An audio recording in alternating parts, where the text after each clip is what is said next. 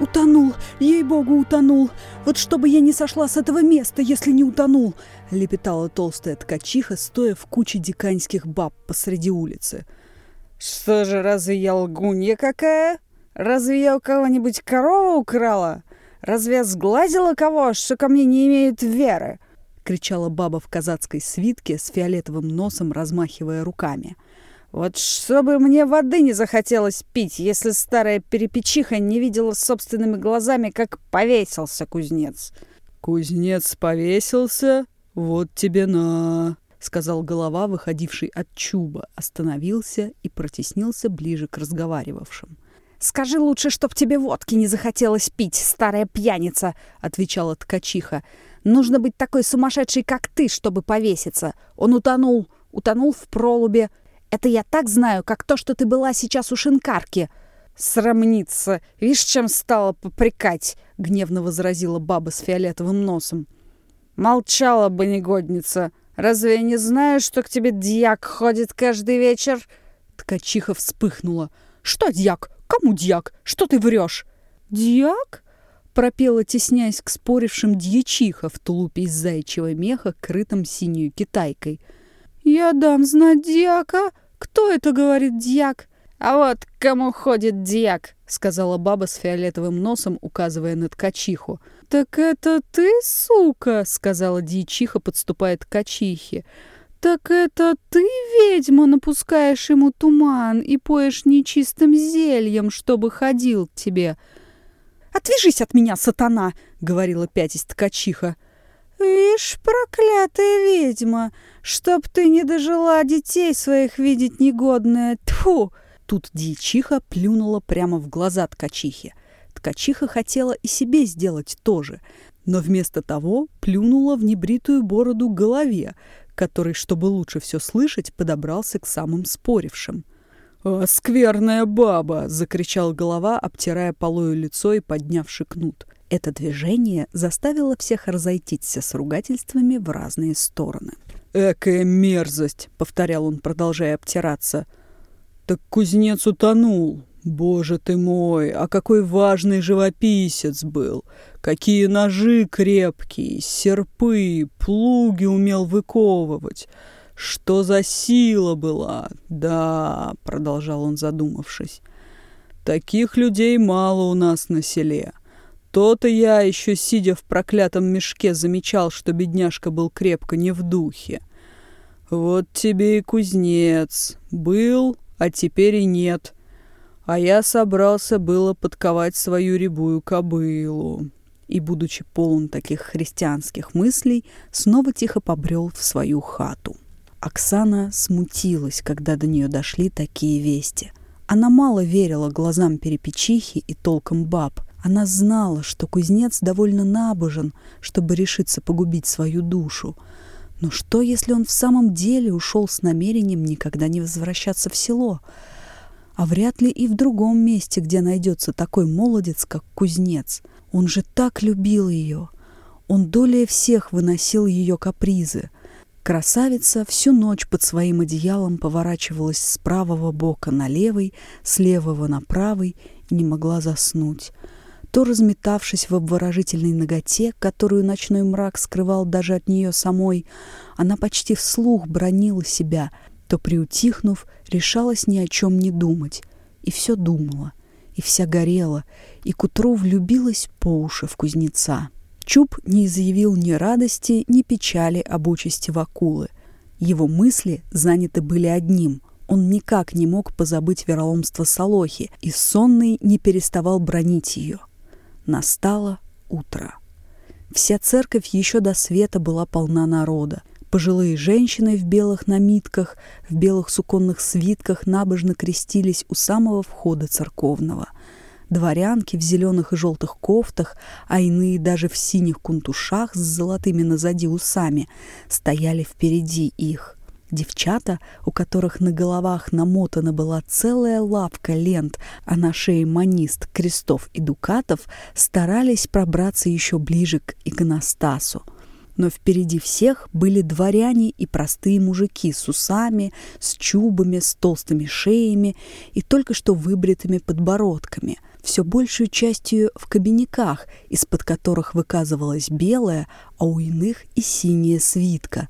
На всех лицах, куда ни взглянь, виден был праздник — Голова облизывался, воображая, как он разговеется колбасою. Девчата помышляли о том, как они будут ковзаться с хлопцами на льду. Старухи усерднее, нежели когда-либо шептали молитвы. По всей церкви слышно было, как казак с вербыгу склал поклоны. Одна только Оксана стояла как будто не своя, молилась и не молилась. На сердце у нее столпилось столько разных чувств, одно другого досаднее, одно другого печальнее, что лицо ее выражало одно только сильное смущение. Слезы дрожали на глазах. Девчата не могли понять этому причины и не подозревали, чтобы виною был кузнец. Однако ж ни одна Оксана была занята кузнецом. Все миряне заметили, что праздник как будто не праздник — что как будто все чего-то недостает. Как на беду, дьяк после путешествия в мешке охрип и дребезжал едва слышным голосом. Правда, приезжий певчий славно брал баса, но куда бы лучше, если бы и кузнец был, который всегда бывало, как только пели «Отче наш» или «Иже Херувимы», всходил на крылос и выводил оттуда тем же самым напевом, каким поют и в Полтаве. Тому же он один исправлял должность церковного титра. Уже отошла заутрення. После заутренней отошла обедня. Куда же это в самом деле запропастился кузнец? Еще быстрее в остальное время ночи несся черт с кузнецом назад и мигом очутился Вакула около своей хаты. В это время пропел петух. «Куда?» — закричал он, ухватя за хвост хотевшего убежать черта. «Постой, приятель, еще не все. Я еще не поблагодарил тебя». Тут, схвативший хворостину, отвесил он ему три удара, и бедный черт приступил бежать, как мужик, которого только что выпарил заседатель. Итак, вместо того, чтобы провесть, соблазнить и одурачить других, враг человеческого рода был сам одурачен. После сего Вакула вошел в сени, зарылся в сено – и проспал до обеда. Проснувшись, он испугался, когда увидел, что солнце уже высоко. «Я проспал за утреннюю обедню!» Тут благочестивый кузнец погрузился в уныние, рассуждая, что это верно Бог нарочно, в наказание за грешное его намерение погубить свою душу, наслал сон, который не дал даже ему побывать в такой торжественный праздник в церкви. Но однако ж, успокоив себя тем, что в следующую неделю исповедуется в этом попу и с сегодняшнего же дня начнет бить по 50 поклонов через весь год, заглянул он в хату. Но в ней не было никого. Видно, Солоха еще не возвращалась. Бережно вынул он из пазухи башмаки и снова изумился дорогой работе и чудному происшествию минувшей ночи. Умылся, оделся как можно лучше, надел то самое платье, которое достал от запорожцев, вынул из сундука новую шапку из решетиловских смушек с синим верхом, который не надевал еще ни разу с того времени, как купил ее еще в бытность в Полтаве. Вынул также новый всех цветов пояс, положил все это вместе с нагайкой в платок и отправился прямо к Чубу. Чуб выпучил глаза, когда вошел к нему кузнец, и не знал, чему удивиться. Тому ли, что кузнец воскрес, тому ли, что кузнец смел к нему прийти, или тому, что он нарядился таким щеголем и запорожцем.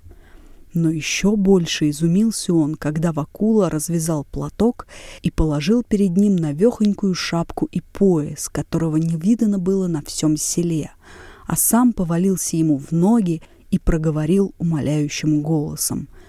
«Помилуй, батько, не гневись. Вот тебе и нагайка, бей, сколько душа пожелает.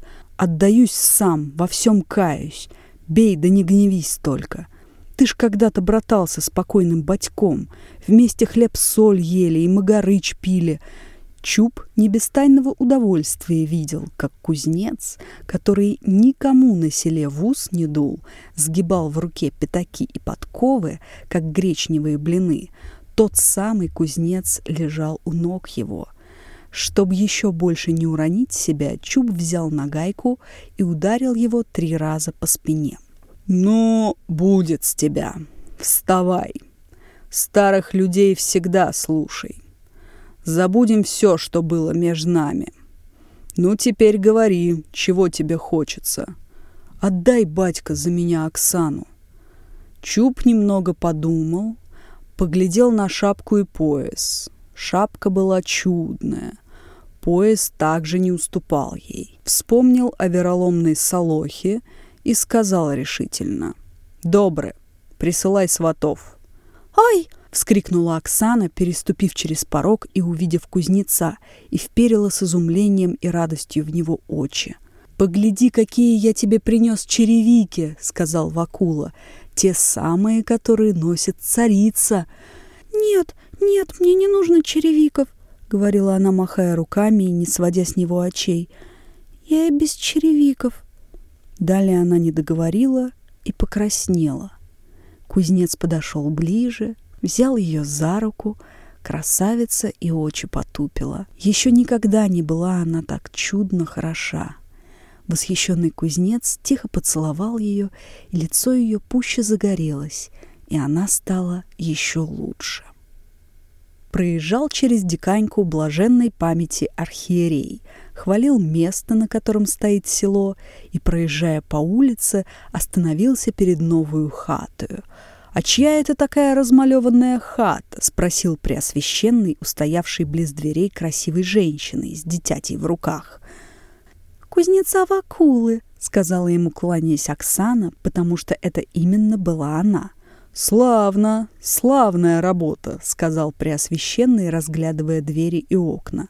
А окна все были обведены кругом красную краскую, на дверях же везде были казаки на лошадях с трубками в зубах — но еще больше похвалил Преосвященный Вакулу, когда узнал, что он выдержал церковное покаяние и выкрасил даром весь левый крыло с зеленую краску с красными цветами.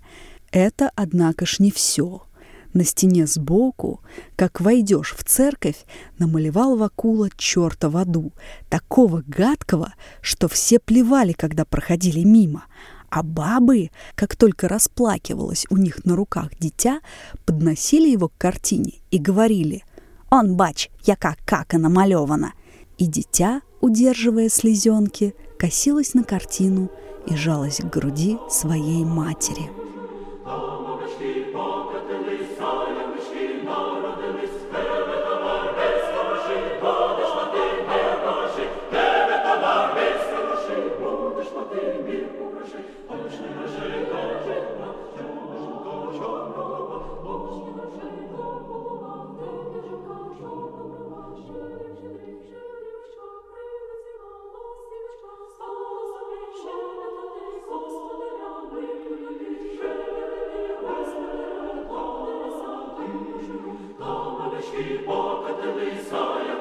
mare de